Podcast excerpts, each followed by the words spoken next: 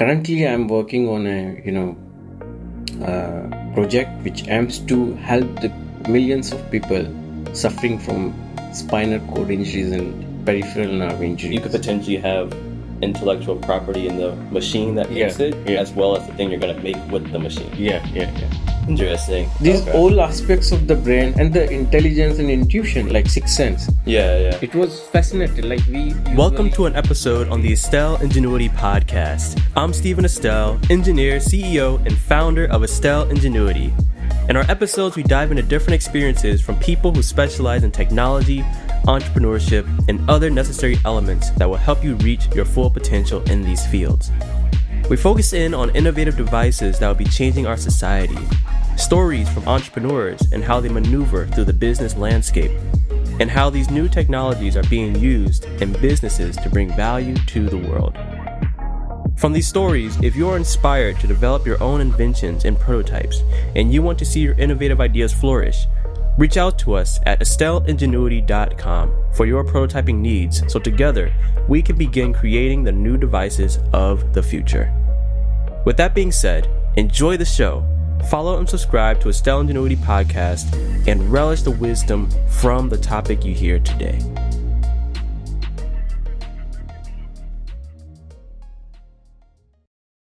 So today on this episode for our Estelle Ingenuity podcast, I have another colleague of mine, Lokesh. Welcome to the podcast episode. thank you So it's good to have you here. So I met Lokesh when we were going through some classes for entrepreneurship as well as different things about how can we be a good entrepreneur and how can we be better at moving our own companies and our ideas forward, including Estelle Ingenuity and some of his ideas too. So I'm glad to have you here because I feel like we have different experiences and essentially, I think what you have to deliver can be enlightening for different people around the world who are trying to do the same thing. So, to start, can you just give us a introduction of who you are and uh, what what got you here today? And Yeah. just- yeah, let us know. thank you for uh, you know inviting me in this podcast Yeah. And, uh, um i'm lokesh agrawal and uh, uh, i'm currently working as a postdoctoral researcher Okay. at oist and uh, i do have my startup grant Oh, nice.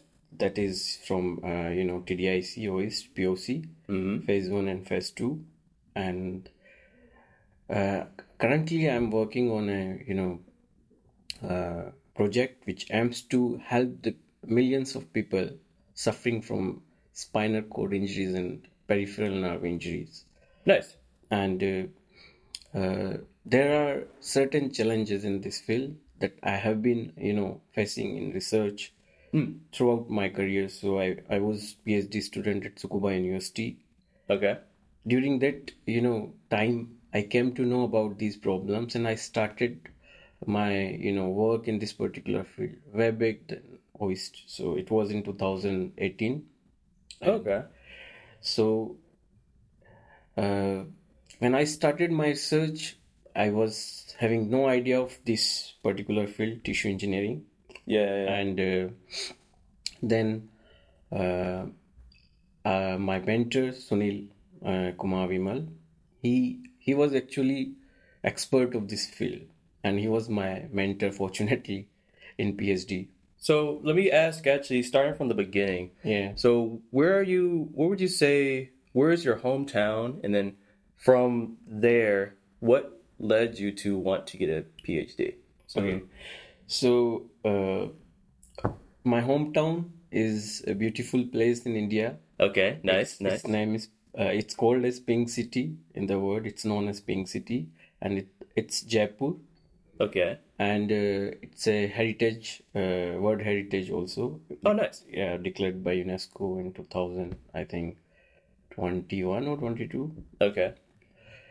And uh, So yeah, was there something in particular that, whether if it was family or some life experience that got you into spinal cord injuries and research of that nature, or like what made you decide to get a PhD in the first place? So, um, actually, my course was very unique. So, uh, when I was in my and you know uh, like uh, uh, penultimate semester of my high school, which is actually uh, se- uh, secondary, mm, you know, class. We, you know, uh, s- s- so we have you know different uh, culture than Western world in, in schooling. So that time we have to take a decision like you want to pursue your career in science engineering agriculture whatever the art there Yeah. are various fields so i came to know about a very unique uh, mm, course which was actually designed to solve the major uh, problems uh, in society and uh, it was not just meant for a particular field like we say engineering or you know the medical science or the commerce it was designed to solve you know all the problems taking an integrated approach so to create a person who has equal knowledge of biology equal knowledge of uh, you know uh, uh, engineering equal knowledge of commerce and to train young minds in such a way so they take the you know uh, like optimal approach to so uh, to to address a problem in the society so it's it's called converging technology so combination of nanotechnology biotechnology bioinformatics and information c- communication technology so when i learned about this course i went into the facilitation you know uh, seminar Okay. and uh, I found it very fascinating. I joined the course. Um, from there, actually, my interest developed to have a startup or to create something novel, Okay. especially in the field of neuroscience, because uh, this course was a, you know was designed in such a way so we have to we we were exposed to different fields so like nanotechnology biotechnology bioinformatics and information and communication technologies Yeah. cognitive and neuroscience and even we were trained by the one of the best faculties in india we used to invite them and you know they used to teach us and train us in the particular topics that they are expert in Okay. so, and it was one of the its kind of institution in the Asia. So it was, you know, the first institution of such kind, and it was ranked, you know, number one in Asia in in the time. So, uh, from there, my interest in brain developed, and then slowly, slowly, I got fascinated with the, you know, aspects of brain, the intelligence, intuition, emotion Yeah, yeah, yeah. you know we are the uh, superior being who can process the information from environment Yeah. and you know can respond can process and respond in the optimal way to you know act so that is the superiority other species on earth doesn't have brain makes us superior Yeah. in terms of emotional intelligence, in terms of you know uh, coordinated response to a, a you know stimulus from environment. So these Okay. all aspects of the brain and the intelligence and intuition, like sixth sense, Yeah, yeah. it was fascinating. Like we usually uh, read about them, but when you learn the mechanism thoroughly, when you feel it, it's something very unique. Like you know, other species on the planet might not have. That's ma- what make us superior, and you know, we control the earth. So I'm curious. So I have two questions for you. So the first question is, so you were inspired from your experiences in high school. What do you think are so like for example, different countries are trying to inspire younger generations to get into STEM, science, tech, engineering, and mathematics. Um, and you got interested into this field just naturally from a lecture or from these experiences. Can you think of any ways, maybe in specifically in your country, that might help inspire more people to get into the science field, to help innovate and to help, I guess, improve different aspects of society? What do you think might help younger people get into it?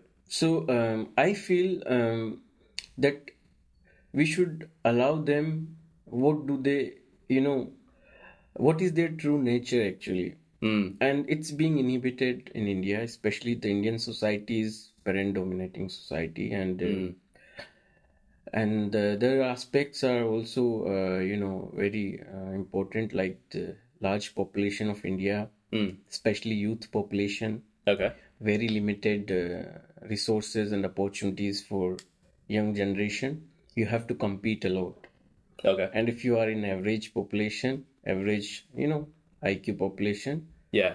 you have to fight a lot so from here uh, the thing is if we allow people or you know the the, uh, the child from the childhood to pursue its interest you know his own interest and uh, abilities because everyone is being gifted in some sense Yeah. Okay. Yeah. The problem in our society is that you know it's being hindered by most of the time a parent doesn't understand that you know this is his talent and can make his career in this particular field, and they force them to be a in, be an engineer or be a medical doctor. Okay, it's like a, you know, okay, our neighbor is doing engineering, you should do engineering Got you. like you know if he, he wants to he wants to pursue a career in arts oh who does you know who what you will do by painting Right. Right. I get understand. that. I get that. I you get that. can't earn bread and butter okay So do you think it's like a parental thing or an exposure thing? uh, both Okay. so uh, from childhood i think it's a parental thing that parent doesn't recognize the talent of their own child it's, i think it's a very big uh, problem in india the parenting issue parent doesn't know how to do parenting first thing second thing i i feel that um, uh, the, the the opportunities and exposure is not uh, you know homogeneous like the the opportunities are very limited so for one opportunity, if 100,000 people are applying, then I get you. I get you. So in your case, would you say that your parents were allowed you to, I guess, operate in different fields to find what works best for you, or what do you think allowed you to flourish in your field of expertise? yeah, so I think uh, in this sense, my parents didn't interfere in anything. And uh, for them, actually, this concept was very new. When I asked them that after finishing my school, I would like to join for a course which is, you know, doesn't give you guarantee to have a job. Like an after-school course? Yeah, yeah. So this is like undergrad and for graduation. Okay. So when I found about this course, the integrated MS, Masters in Technology, Yeah, yeah. yeah. so uh, first thing they didn't understand what it is.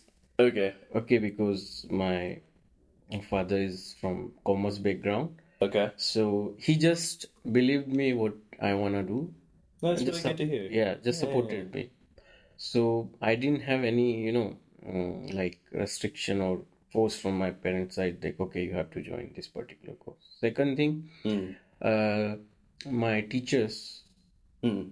also supported my, you know, decision that okay, joining. So I had option to go into dental, you know, To be a dentist? yeah, could to be a Okay. dentist. I qualified the dentist exam of our state uh, government. I qualified agriculture officer exam in our, Hmm. and I also qualified for this particular course. Mm. So, but I chose to be in this particular course because it was something from came from inside. You know, sometimes you have I get that. I get you that. just yeah. leave the logics and just follow your intuition yeah. something like that happened. I was very much fascinated with the with the first lecture, which was given to the you know for the orientation. Mm-hmm. And after that, I, I I said this is something I really wanna do.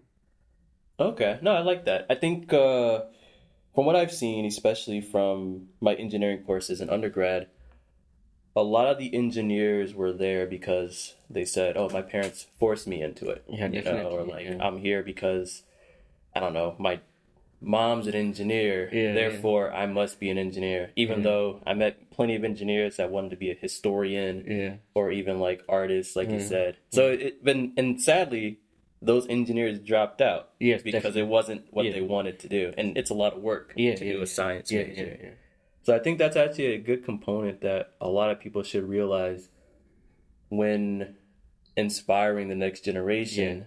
Don't kind of force inspire them, Them, but naturally let them do Let what them. they want. yeah definitely. No, that's interesting. My- so yeah, go. My father is from commerce background, Okay. but so I we we are four brothers. Okay. None of them chose commerce. So my father never forced any of us to be in commerce in an you know in arts field. So So what do your brothers do? uh, my elder brother is a medical doctor, Nice. and uh, mo- you you know I have two elder brother, one younger brother. So Okay. and uh, all of them work for government of India, like Got they're it, got it, yeah. government jobs. So. Okay, No, that's interesting. I guess it's it actually kind of sounds similar to me and my brothers. So uh, my mom, she was a flight attendant for airplanes, and then my father is a police officer. You know, and I have two brothers. I'm the middle child.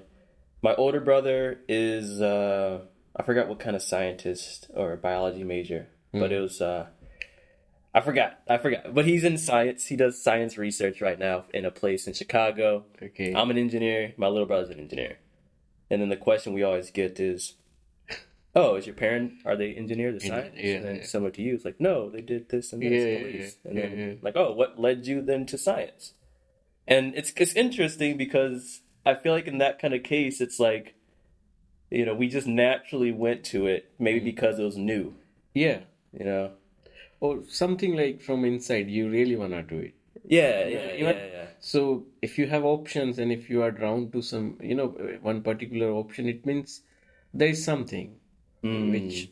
So everyone has some, you know, mm, uh, like we came on earth. So everyone has some purpose to fulfill Yeah. in our life form. Like you know, we we have to do something Hmm. to either increase the consciousness of this pal- planet or to to contribute for the welfare of society. Yeah, yeah, yeah. So until we we chose that particular path, we are constantly pushed by universe to you know move in Yeah. that particular direction. I like that. No, that that's an interesting conversation because I see it all the time where people are like, be an engineer, and then they hate their job because they're forced into it. So then going from that, going into more details about what you're working on with the spinal cord information. So can you kind of explain what you're doing, but then explain it in a way that's easily understandable to many people listening about why you chose spinal cords and kind of I guess your your bread and butter of like your approach of this problem. So uh, I started this work in 2018, Okay. and uh, I was exposed to this particular field, as I said, uh, by my mentor. So he saw my CV. And he said that your skills are very much suitable for this particular field. because this is something has lots of potential to help the society but has not been addressed and you know uh, like utilized to its full caliber like Yeah, yeah, yeah. so when i started uh, reading the literature so i came to know that more than 22 million population all over the world is suffering from nerve injuries due to some accidents and they cannot move you know like once you have some injury into your nerves peripheral nerves usually after traumas you cannot move you l- lose the function Okay. so and uh, around you know 40% cases from 22 million are severe cases Hmm. Mm. and uh, similar way if you see the statistics so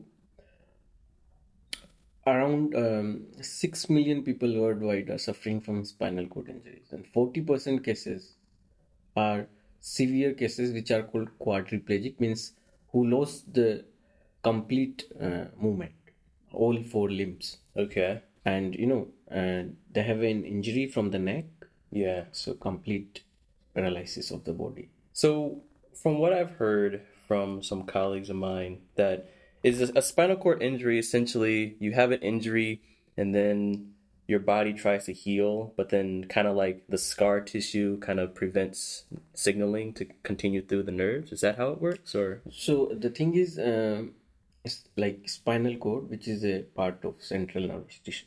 Central. So in s- simple terms, whatever exists on at the midline of your body, central line of your body, that's called central nervous system. Okay. Away from midline of your body, Mm-hmm. from your symmetry, symmetrical line. If we draw a line from your head to you know Yeah, it's still your body. so the midline yeah. what is whatever is situated at midline of nervous system you know nervous uh, what that's called uh, central nervous system Yeah.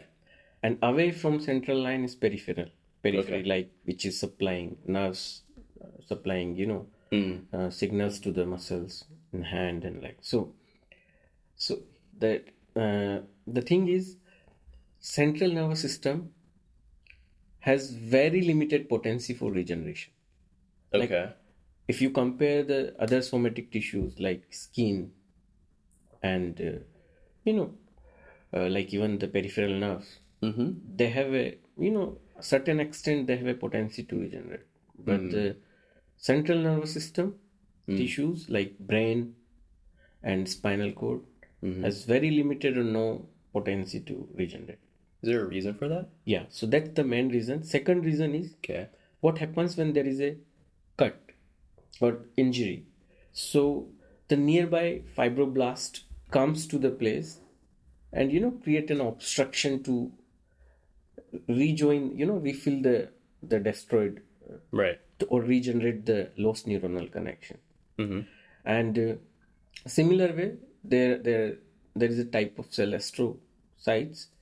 They also come there and cre- you know get deposited like because uh, these are a part of glia. They come, they they gr- congregate there, and they obstruct the regrowth. So it's called glial scar formation Okay. so there are various mechanisms but the but the most important thing what i feel here is lack of the potency of regeneration a limited ability of regeneration Okay. So um, I would assume by that, because of the lack of the regenerative potential, would you potentially make the nerves, I guess, uh, I guess I want to say like healthier or stronger to just have better regenerative abilities, similar to like, I guess just improving them. Is that kind of the idea? so the idea is suppose if if sub consider nerve as a thread Okay. if you cut the thread Hmm. it should rejoin to to you know deliver a connection like Right. signal like a wire if you Yeah. cut the wire wire cannot uh, transmit the signal so Mm-hmm. if you cut the nerve there is no transmittance of signal okay. so what you have to do you have to repair it Okay. so I like this metaphor. Yeah. Yeah. so yeah. what you usually do to repair a wire which is being cut you join it yeah. by using some glue or by tape yeah, soldering and yeah, I there got are you. various ways got to you. join. Yeah. Similar way, it's called nerve tissue engineering. So what you Okay. do, you take the two strands of nerve which is being cut off. Hmm. Then we have a biomaterial, which is you know cylindrical. Hmm. We rejoin it, and then we glue the two ends to this particular you know conduit Ah, what happens then because this conduit restricts the growth of outside tissues okay. and allows the growth only of these you know remaining axons which are inside a Hmm. cylinder now so as you said there are you know glial scar formation fibroblast outgrowth Yeah, these yeah. all troubles we could, could avoid here and second thing the engineering of this particular material conduit Hmm. is also important so if suppose if you have a line fiber in this Hmm. it will promote the growth very fast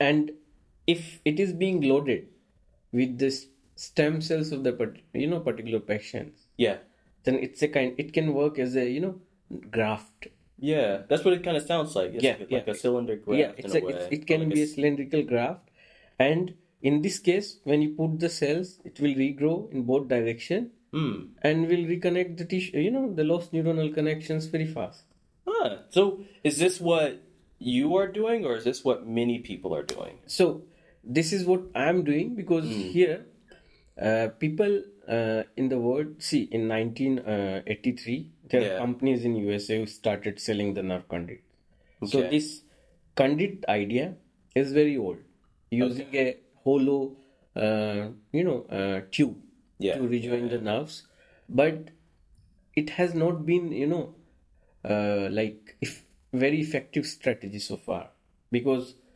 uh, it's been still a very very you know challenging uh, field to address the uh, spinal cord injuries, especially. So is it the shape or the material that's the issue here? So it's it's the engineering of material. Okay. Apart from that, uh, you know, um, alone material being used mm, cannot be, uh, you know, uh, cannot give you hundred percent regrowth. Okay. So, uh, if we combine engineering aspect to design this conduit, because the existing companies they are not engineering the graph like the the conduit, Okay. they are just uh, developing hollow tubes Hmm. and use it. That's it. But Okay, there is okay. no engineering in that. Mm. Are these like made out of like some um bioacceptable plastic or metal or something? Yeah, yeah, yeah, something like that. So, suppose you have a uh, ball pen. So the core of this it's hollow. Yeah, I got similar to that, conduits are there, but it has no texture, no engineering in terms of porosity. Because just grafting is not enough. You have to understand one thing Right. that there should be the penetration of blood vessels. Right. That's why stents are kind of like a cage. Yeah, yeah, yeah. yeah, yeah. So there, there are various things that needs to be addressed and addressed here. And after, you know, finding all those problems and uh, you know thoroughly investigating literature has been published in last 30 years three decades of tissue engineering i came to a col- conclusion that the problem is people are not being serious to address this problem Second thing, there are technical limitations like the available fabrication technologies. Like they don't have the machinery to make it. or- Make it. Yes. Ah. so, so then it prompted me to develop a technology also for the uh, fine engineering of these scaffolds and conduits. So if to clarify this, so you're focusing not only on the design of this new cylindrical material, are you also focusing on the machine to make it? Yeah. So, I'm also developing a machine Mm, and uh, uh, biomaterial. got you. So, it's like all linked with each other. Okay. So when I encountered the troubles, I started solving them by myself. Mm. So it started with one, and then you're like, I have nothing to make it, Yeah. so I need to make my own thing to Yeah, make yeah. what I want to make. So then ultimately, you could potentially have intellectual property in the machine that Yeah, makes it, yeah. as well as the thing you're going to make with the machine. Yeah, yeah, yeah. Interesting. I think that's, huh. So, what can you say that if somebody were to see your thing, I don't know what other people are doing in the field, but is there anything in particular that you can say that, besides you're making like a new machine to make a new idea, could you see that machine maybe being used for other applications as well? Yeah. For like a, like a wide array of uses? So the mach- machine design is very flexible. It can be extended to various applications Okay. in my in my medical field, especially. So uh, apart from uh, you know developing a customized or personalized scaffold or implant, we can use it to uh, you know use we can use it as a conventional electrospin machine. So can be used for the textile industry Okay. How, how so? For, like the fiber development and special thread and Okay. you know apart from that it can be extended to a, as a 3d bioprinter yeah. and it can print tissues itself That's what I'm really excited about. 'cause I really like bioprinters. Yeah. I'm, I'm still new on it. so you know it's printing material yeah, yeah, and can be extended as a 3d bioprinter so yeah. Ah, so i think uh, Hmm. the this flexibility to mold the design according Hmm. to your need is also one superior virtue of this particular technology. So is it possible? I'm I'm kind of thinking about this in this wire metaphor that you gave earlier, where, so let's say you have an injury between two two nerves, and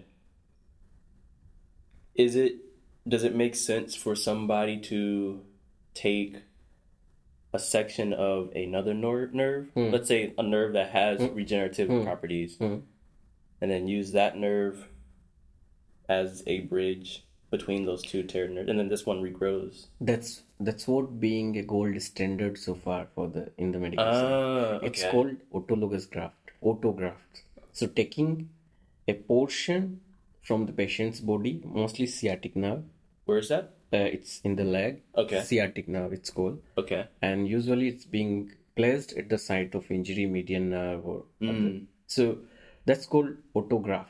But there are certain, you know, various drawbacks of this particular thing. So you are repairing a portion of body at the cost of deformity at the other place. Okay. True. And yeah. second thing, it leads several complexities like you know loss of function related to particular nerve in leg, and you know there are certain uh, uh, like sensitivity stuff uh, patients are you know having after this kind of uh, you know grafts and uh, blood loss in many cases. There's severe blood loss and severe infections. there are various, uh, you know, right. uh, drawbacks. So the idea is you take this stem cell from the patient's body, like the somatic cell, and differentiate it to, you know, pluripotent stem cells, which can be differentiated and reprogrammed into any kind of cells Right. like neuron, glia, blah blah.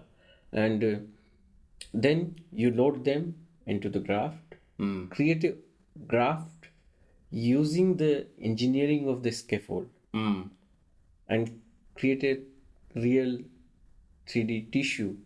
The microenvironment of the of the you know the original tissue which is in your body imitate the exact structure outside in the lab. I like that. That sounds like really. That sounds like a like almost a like a miracle medicine in a way. You're Yes. Just making your own medicine from your body. Yeah, it's called personalization of medicine. Yeah. So you Yeah. you personal you you develop it and then so this procedure actually uh, provide alternate and very robust solution of autograft. You don't need to remove anymore. Yeah. Yeah. Yeah. And for the spinal cord injuries especially, because you cannot take a portion of someone's body to repair the spinal cord is very thick. So you have to develop a graft which is exactly with the dimensions of spinal cord, which is quite thick actually.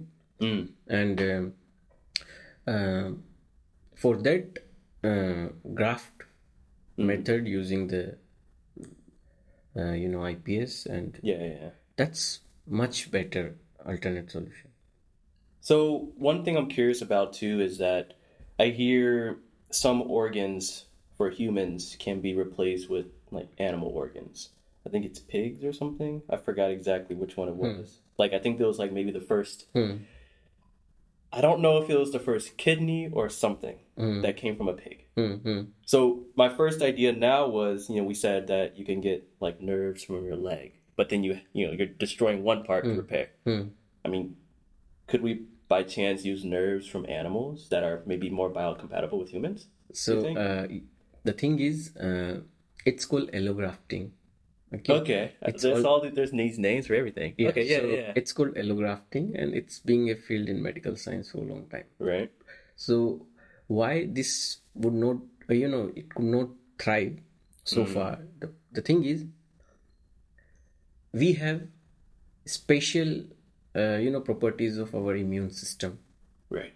So any foreign item or particle, even the virus which is very small, comes in our body. Yeah, yeah, Our immune system responds in you know very aggressive way yeah. hmm to protect our body. Similar way when you are, you know, taking a part of Yeah, suppose something foreign. yeah foreign uh, so suppose from animal body, Hmm.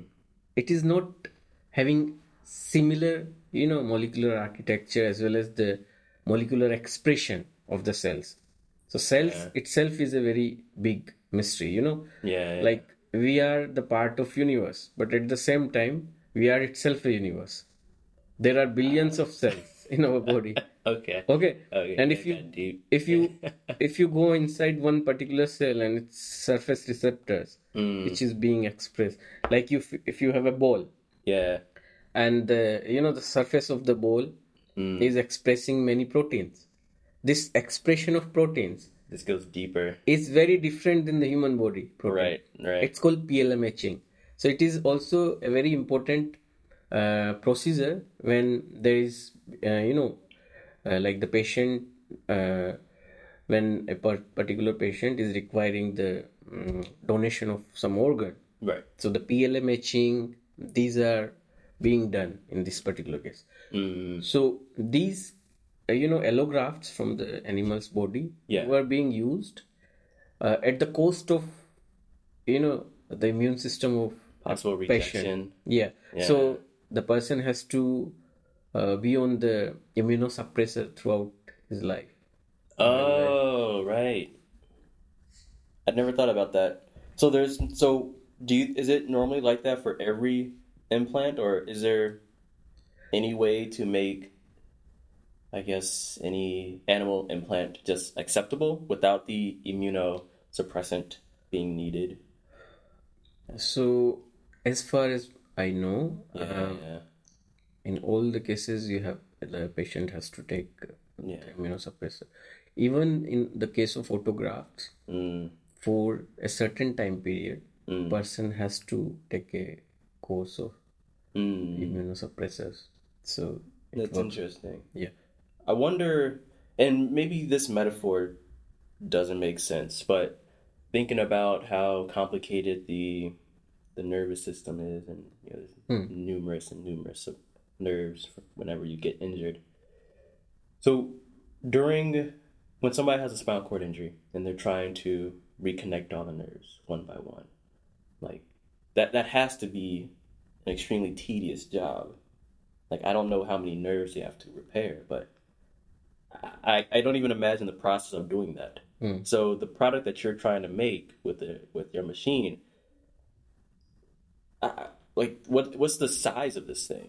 so it's It's very gotta be very small. yeah so uh like inner diameter three millimeters and uh, the the size Okay. total size of the conduits will be around 0.5 cent, uh, centimeter W- w- Wait, th- so the inner diameter, the It's a three Oh. three millimeter three millimeters, and then the length yeah length is how much? so like 0.5 centimeter Okay, so these are these kind of conduits for the ner- Mm-hmm. nerve repair got it. Okay, as i said that nerve is exactly similar to the thread you will see it yeah, But for the spinal cord injuries, I think um, the graft side should be around two centimeter in, two centimeters in length, yeah, like and then the three millimeters and no, no. So the diameter should also be around two- one to two centimeter.